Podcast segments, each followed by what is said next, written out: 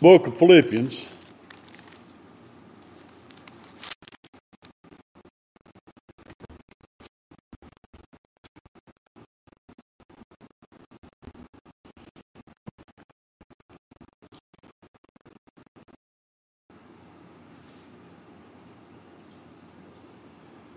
Now I know we I, we got to verse thirteen last week. I don't remember where we stopped.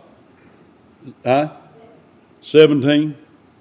Well, I'm going to back up to verse thirteen. All this that Paul says work out. It's because God, which works in you, both the will and to do of His good pleasure. Not only does He work your will over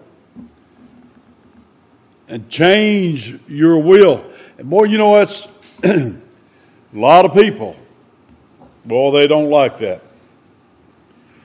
That, how dare you suggest interfering with my free will? I mean, religions all over, people even in Baptist churches. I'm telling you that we need to understand that free will, you know what Spurgeon said about it? Free will is altogether foolish. We don't have a free will, meaning that a will that is totally unmoved by anything or anybody. The only one ever had that was Adam. And he exercised it, and never been another one the last Adam Jesus Christ. If God doesn't change your will, our will is to not come unto him. He said that in John 5 or John 8.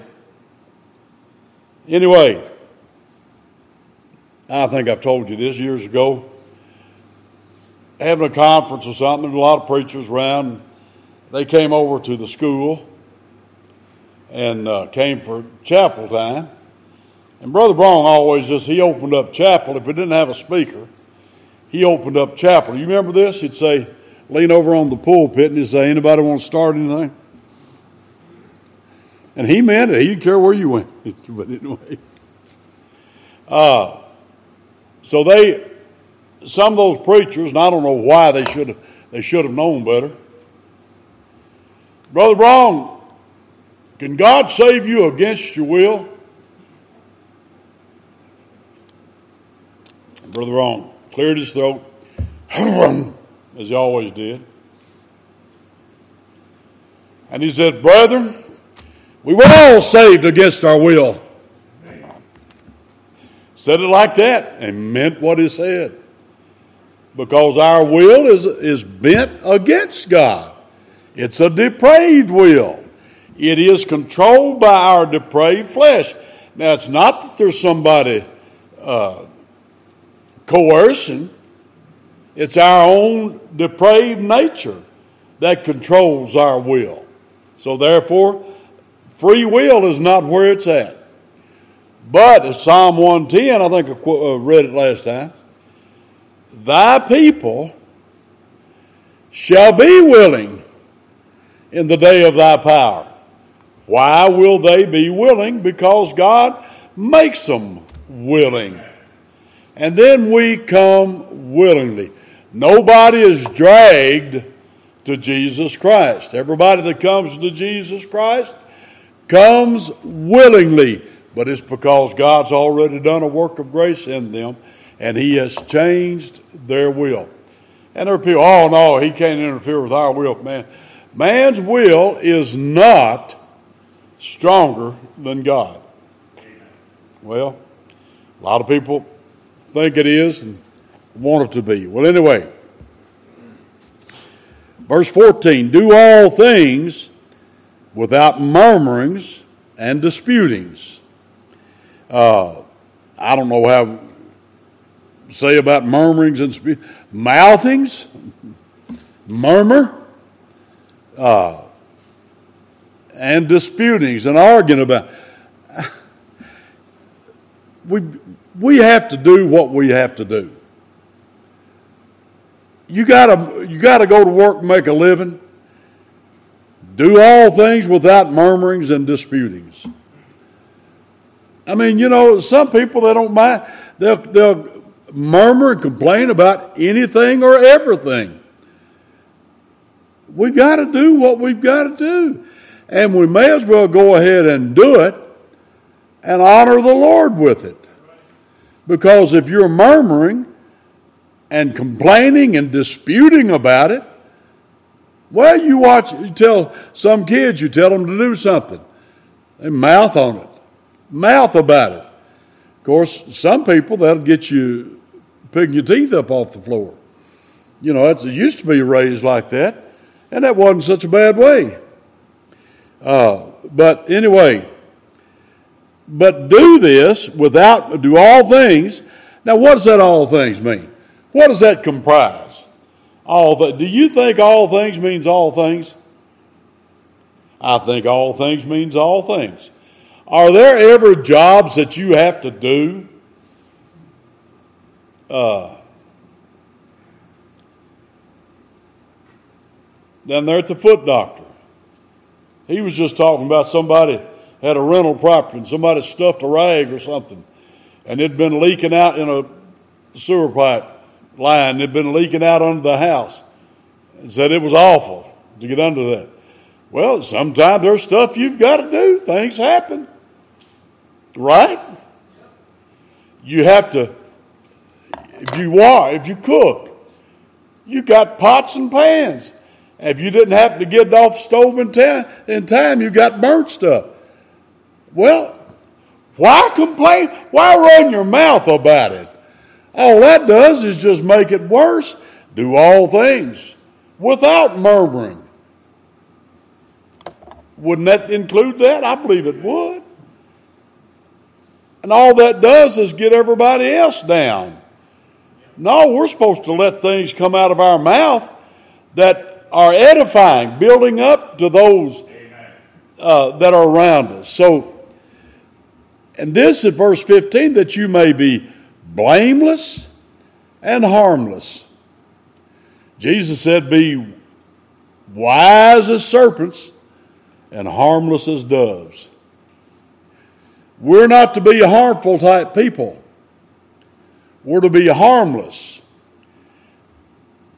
Things happen, but we're not to be causing a harm and not bringing reproach and blame on us that brings reproach on the Lord. The sons of God without rebuke. Well, I mean, God rebukes us, but I'll tell you what, this world can rebuke us and be in the right doing it. So the sons of God without rebuke in the midst of a crooked and perverse nation, among whom ye shine as lights in the world. Boy, you think about that. A crooked, I think I told you that Greek word is scolios. Somebody has scoliosis of the spine, they're bent over like that because that spine is crooked. We're in a crooked nation.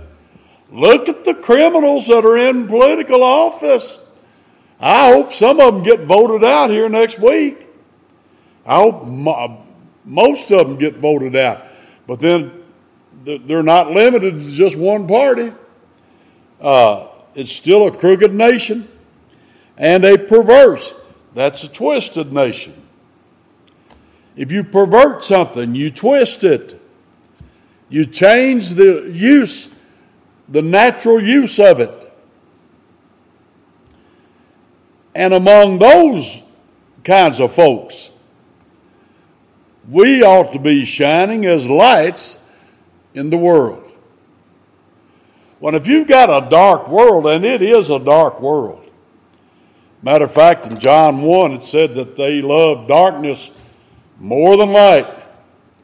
It is a sin darkened world. That means it doesn't have it doesn't have the light of God on it.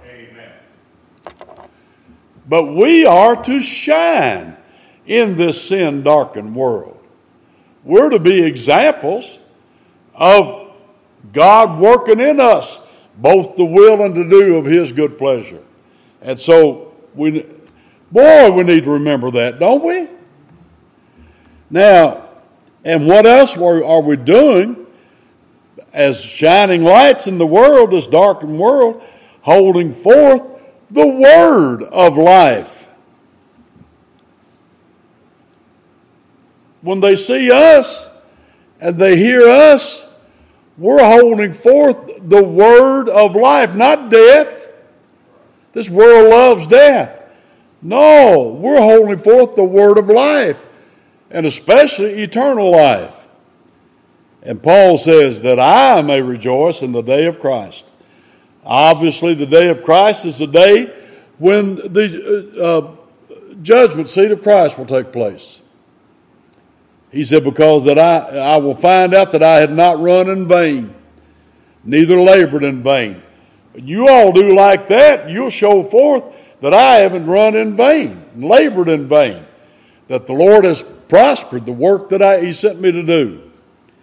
Yea, here, here's one's hard to preach. Yea, and if I be offered upon the sacrifice and service of your faith, I joy and rejoice with you all. You realize what he's saying? If your faith and your service to the Lord, if it kills me, if it makes me be a martyr, and the possibility is very, very real. He said, That's no, no problem to me. He said, I will rejoice in it. I will joy and rejoice with you all. For the same reason, cause also do you joy and rejoice with me. He doesn't see, he doesn't see a gloomy, he's not gloomy Gus. I don't think I ever learned how to pronounce the fellow's name right. I don't think there is any pronunciation for it. How many of you used to read Little Abner cartoon in the fun in the funny papers? Well, you got all Mammy and Pappy Yokum and Little Abner and Daisy Mae, Marryin' Sam. There's a bunch of them. But uh, every now and then on those cartoons, here would come Joel, and I know the name started with an M, but it had all the letters we don't ever use X's and all this. Joe Mitzelpick, something like that. Well, he's got a black umbrella over his head. And it's bright sunshiny everywhere, but there is a raging storm right above his head. Every place he went, he brought gloom and despair. I read an obituary, I don't know, today. Yes, I read them all I can. Herald Leader still lets me get them. I don't know. I, I don't know they're going to start charging me for them anyway soon. But anyway, uh, I don't know anything about as a young woman, 38 years old or something. I don't know why she died. I think she had cancer or something. Anyway, they was talking about how that she would lighten up a room that she came into. Bring joy and happiness everywhere she went. And then there's some people, they do just the opposite of that. They bring gloom and despair. That old boy I was aboard ship with on the carrier, Ron Reynolds, I don't know if he's still alive or not. He was a little bit younger than me, but you'd have thought he was 20 years older than me. He was from Oklahoma, and his family had a, a dude ranch in Manhattan Beach, California, where they, you go there and stay and ride horses and all that. So he was an Okie, but living transplanted Okie. And uh, he's the one let me use his guitar, learn how to play guitar. He wouldn't show me anything about it, but he let me use his guitar. Anyway, anything would happen. Here was his statement. My wife knows it well. It's a bad situation, any way you look at it. And there must be a million ways to look at it. And I thought to myself, I can't imagine. I can't imagine a worse report than that. It's a bad setup any way you look at it, and there must be a million ways to look at it. I think Joe Mitchell and him got along real good. And that if that if you wasn't already depressed, if that wouldn't put you down into deep depression if you listened to it. But what, we're not supposed to be that way as a child. We're holding forth the word of life. We don't have death, we've got life. And I give unto them eternal life, and they shall never perish. Believest thou this? Well. And Paul says now, verse 19, but I trust in the Lord Jesus to send Timotheus, that's Timothy, uh, shortly unto you, that I also may be of good comfort when I know your state. Now, Paul's worried about them. Where is Paul right now? He's in prison. and he's worried about them. My, my, my, my. You mean somebody actually is worried more about somebody else than themselves? If we can get rid of ourselves, I think we've been talking about that in this in this, this book. I think we need to die out to self. Some people, the biggest the biggest thing on their mind is me. You ever talk to somebody and they say, well, that's enough talking about you. Let's talk about me. and but that's true. That I may be of good comfort when I know your state. I'm worried about your the condition that you all are in at Philippi. Mm. He said, For I have no man like minded who will naturally care for your state. I don't know anybody else that will be that concerned about you. You know, a lot of times people go, well, nobody don't care about me.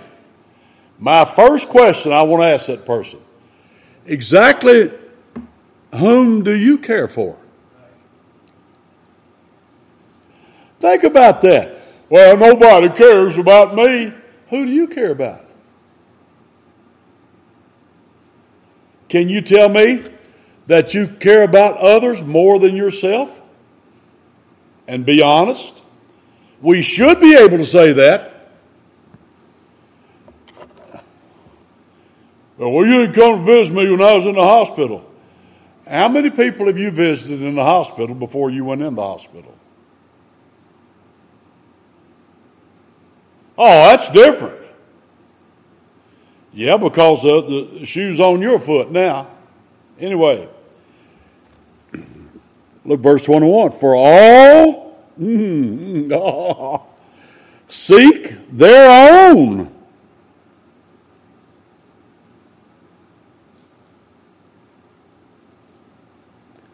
Not the things which are Jesus Christ. Remember that now. Do you seek your own welfare? Or the work of Jesus Christ. Now, Paul is not writing this to a bunch of preachers at a preacher's conference. He's writing this to church members. You, oh, well, I understand you like that because you're all preachers. That's not who he's writing to here. He's writing to church members.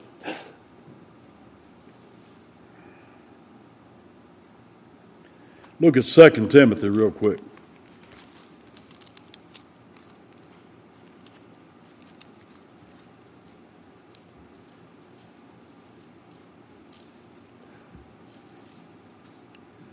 This is what Paul charges. Verse 6, chapter 4. For I am now ready to be offered, and the time of my departure is at hand. I've fought a good fight.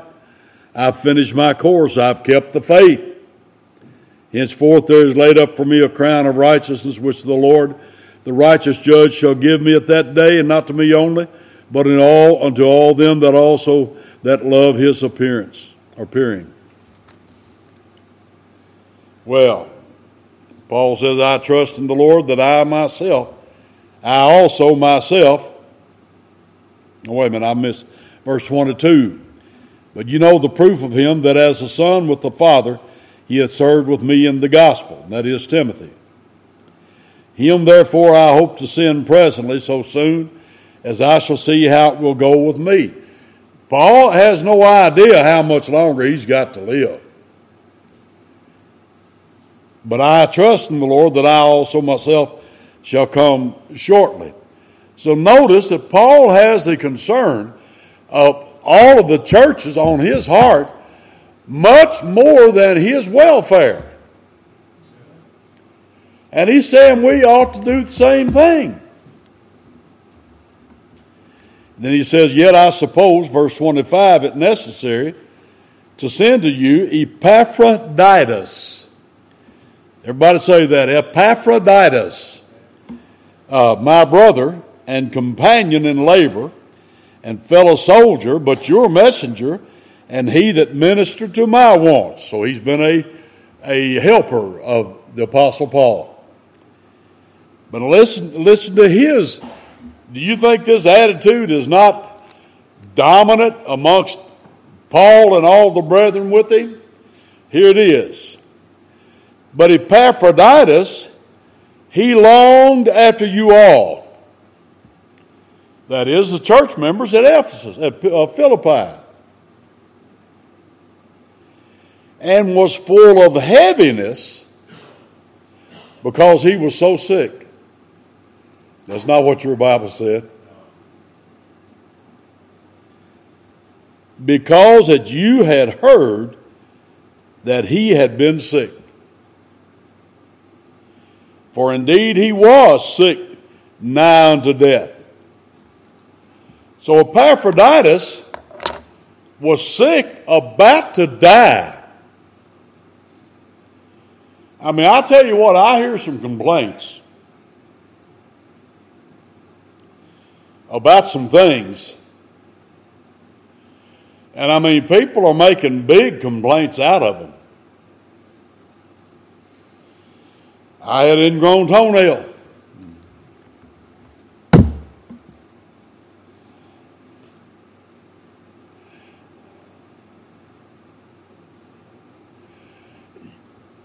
You're not going to live in this life and this body without some problems. And the older you get, the more you realize that. Am I right or wrong? You're even going to have pain. Sometimes it is excruciating pain. But look what Epaphroditus, he was sick unto death. That was not an exaggeration. That wasn't a hypochondriacal statement. You know what they did with the hypochondriac when he finally died? On his tombstone, they wrote, See, I told you I was sick. and anyway, he wasn't concerned about himself. He was worried that these believers in this church had heard that he was sick unto death, and they were worried to death about him. he didn't want to cause any kind of misery on them at all. I think that's a, that's a tremendous witness right there.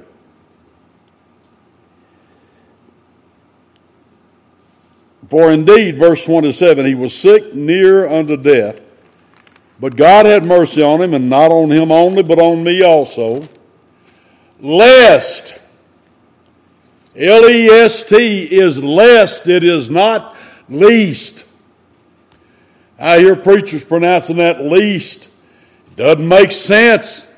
Least is a completely different word than lest. You could use unless with lest.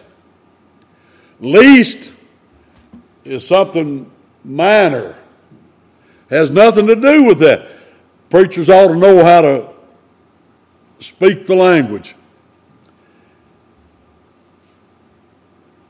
Lest, but on me also, lest I should have sorrow upon sorrow.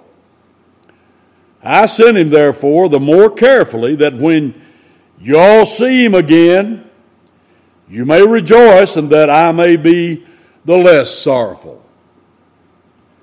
Receive him, therefore, in the Lord with all gladness, and hold such in reputation. Because for the work of Christ he was nigh unto death, not regarding his life to supply your lack of service toward me. He got himself in bad trouble taking care of Paul and neglecting himself. When there really ought to have been others taking care of Paul. That's what he's saying there.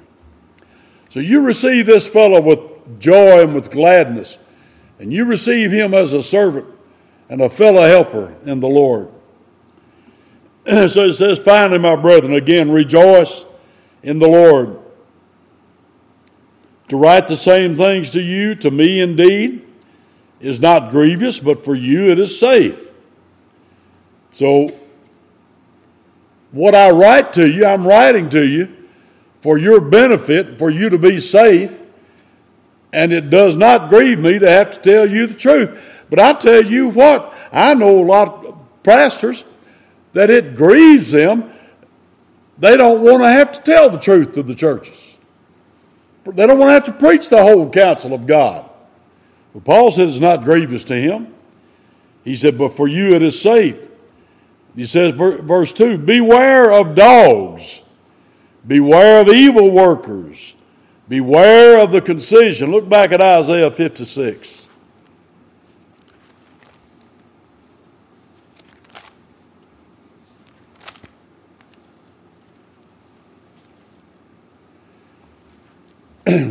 Verse 9.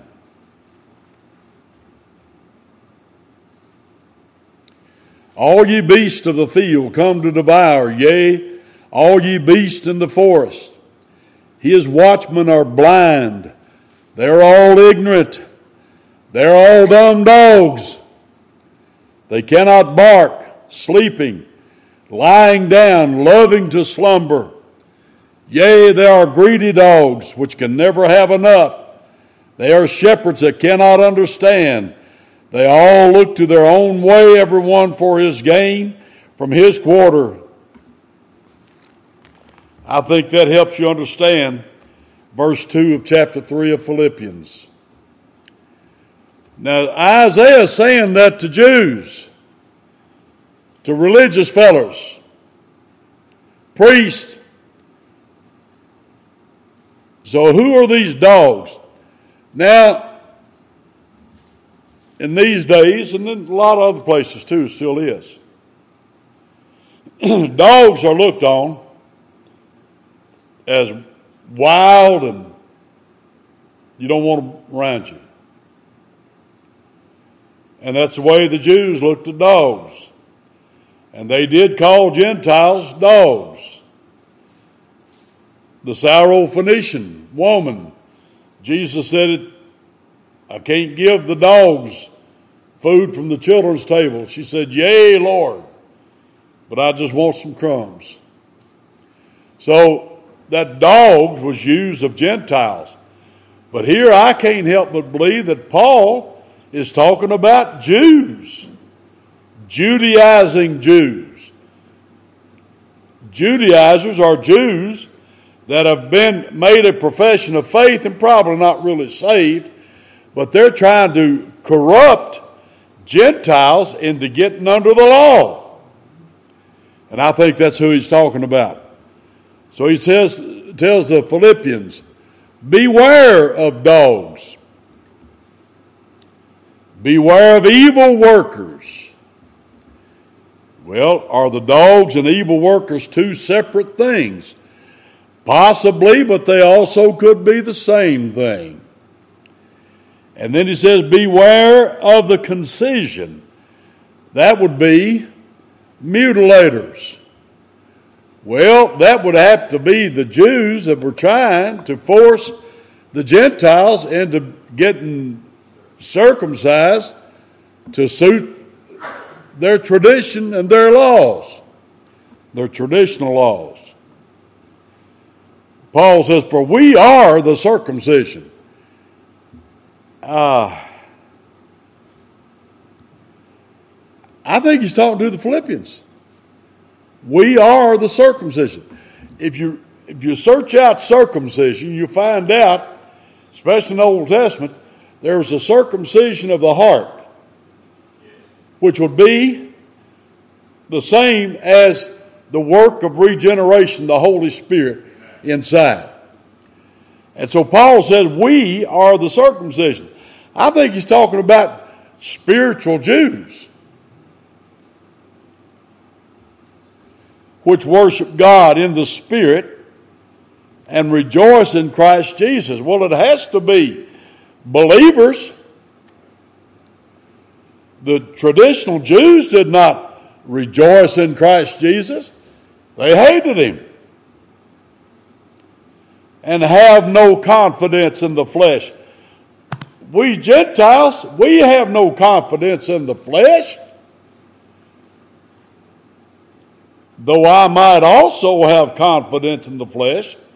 Now, Paul reminds us that he is, a, is an ethnic Jew, born an ethnic Jew, but has been converted, has been born again, and become a true spiritual Jew. He says, but as far as having confidence in the flesh, why, if you wanted to have confidence in the flesh, I could do it more than all of you. He said, Because uh, if any other man thinketh that he hath whereof he might trust in the flesh, I more. And here's what he has I was circumcised on the eighth day Come on, are you, with me now? Uh, are you just like I am? No, no, we're not like that. Well, you can't get any closer than that. Of the stock of Israel, of the stock of Jacob, of the tribe of Benjamin. Huh. Benjamin's in the southern kingdom. and Hebrew of the Hebrews. As touching the law of Pharisee. Man, I was an outstanding Hebrew.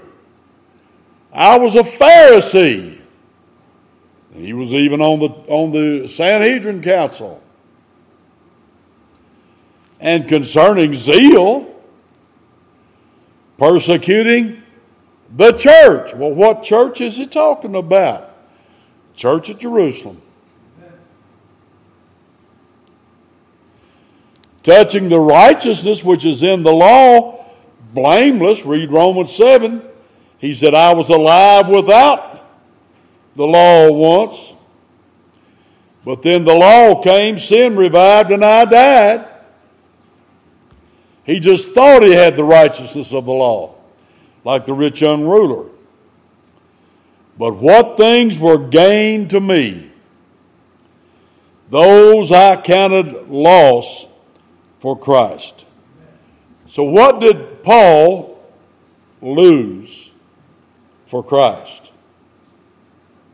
Name it. Everything. First, he lost his family. We know he had a wife and children because he was on the Sanhedrin Council and had to do that to be on the Sanhedrin. When a Jew becomes a believer, a Christian, they have a funeral for him. They put up a tombstone. They declare the death of that Jew.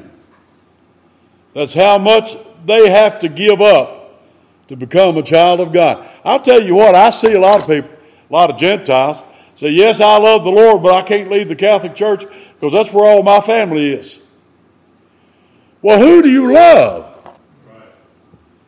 You mean your family is more important than following the Lord? Well, could be. Many of them say it. Anyway, so he lost his family. He lost his money. Lost his good eyesight on the road to Damascus and lost his big reputation amongst his own people.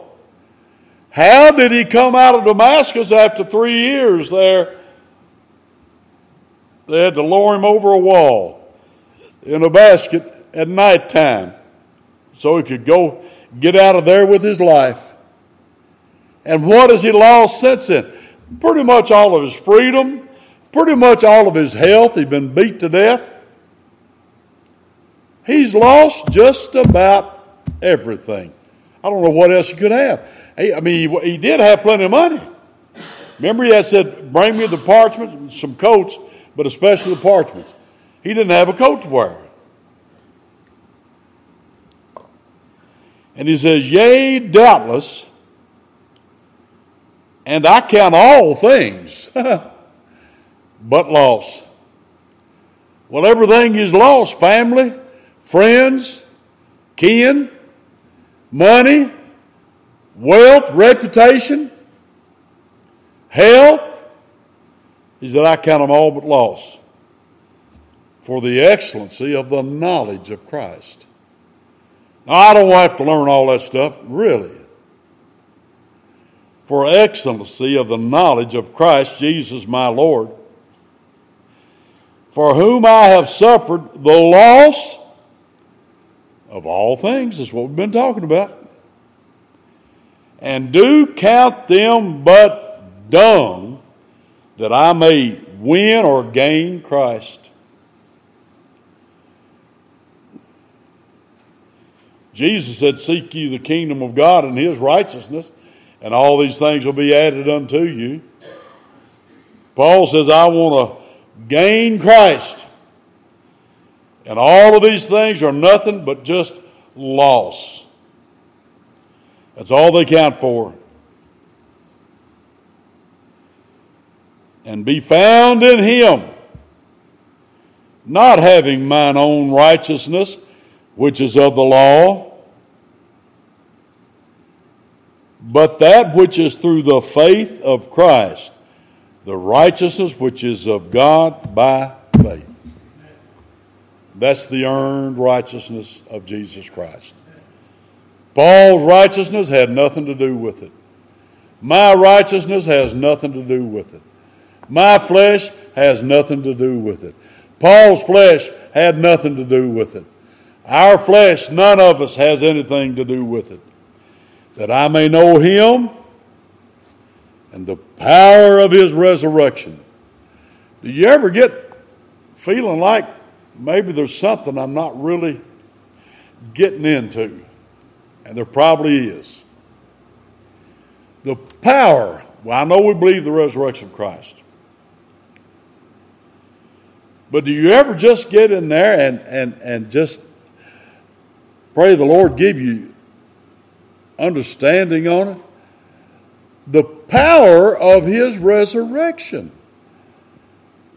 He said, I have power to lay down my life, and I have power to take it up again. All you have to do is look at a dead body. And that dead body is over with. It ain't coming back. You look in a coffin, not trying to be morbid, but the fact is, people want to hold on to that body. That body's done for. It really is. Ain't no sense trying to hold on to that body. Let's protect it in copper or gold or whatever. That body ain't going no place but where it's gone.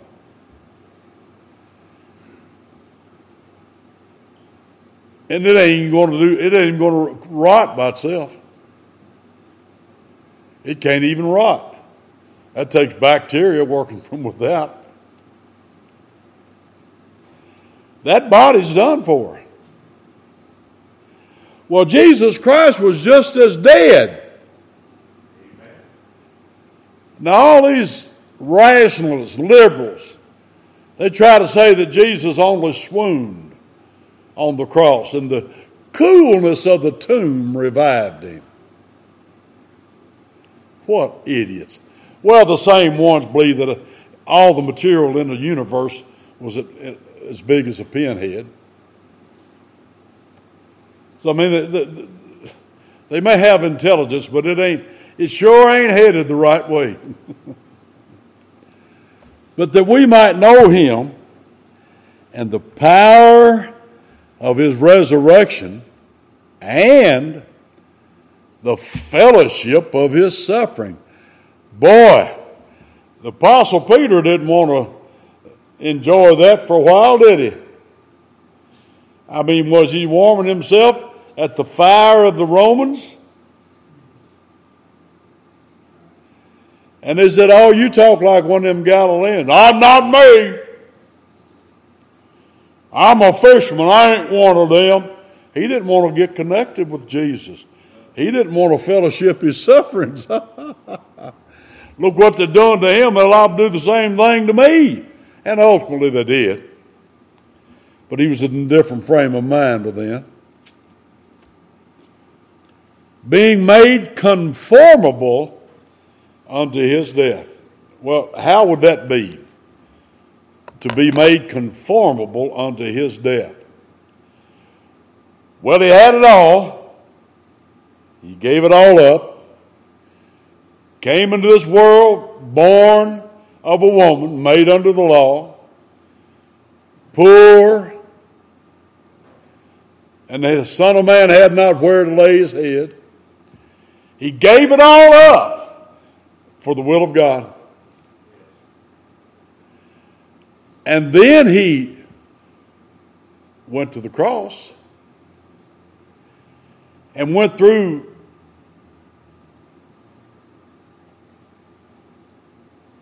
punishment that no human being could ever go through and survive it. Of course, he died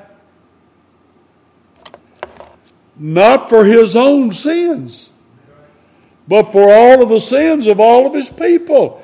He did that for somebody else. now, how you going to get conformable to his death? Well, you, you're there, there you on the way right here.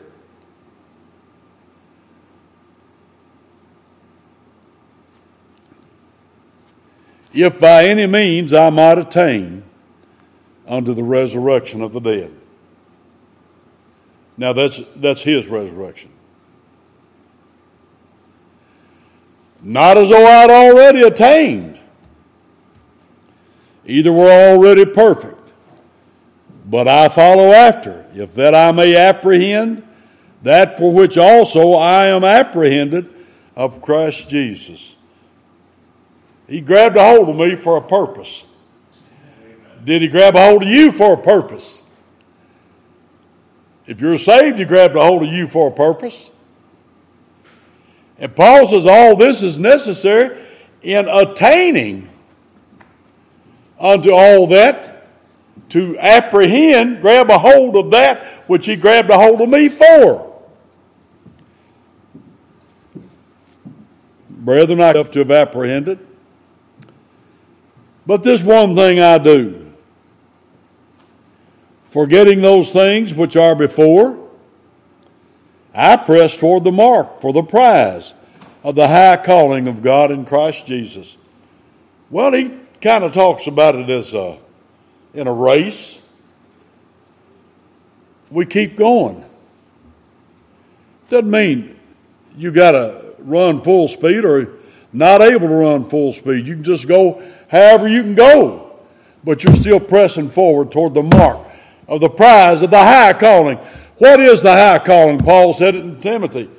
He said that I am ready to be offered and to receive my crown of righteousness. And that's what he's talking about here. Let us therefore, as many as be complete, perfect, be thus minded. And if in anything you be otherwise minded, God shall reveal even this unto you. If you haven't got your mind straightened out, you pray God will help you get it straightened out. Nevertheless, whereto we have already attained, let us walk by the same rule. Let us mind the same thing. Brethren, be followers together of me, and mark them which walk so as you have us for an example.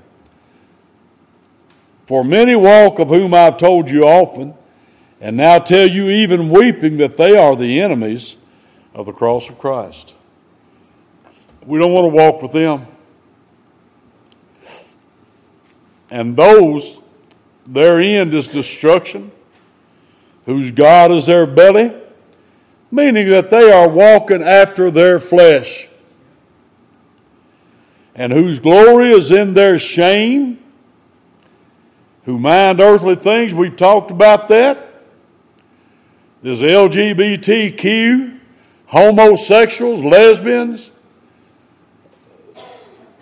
baby murderers, abortionists. They are, they are glorying in what should be their shame. Amen. For our conversation, our conduct is in heaven. So why you just think about heavenly things? You're no earthly good. No, that's not true. Our conduct should be in heaven, modeled after heaven, from whence also we look for the Savior, the Lord Jesus Christ, because that's where He is, and He is our example. Who Jesus Christ shall change our vile body. We haven't got out of that yet, folks. Even with all of this, even if we begin to get our minds straightened out somewhat, we have not advanced beyond this vile body. That it may be fashioned like unto his glorious body, according to the working whereby he is able even to subdue all things unto himself. And that ought to be important to you because he is able, he is able himself to subdue, control all things unto himself. Well, what could stop him from resurrecting our bodies? Nothing. But what has he got to overcome? Death, the grave, rot, corruption. But he's able to subdue all things.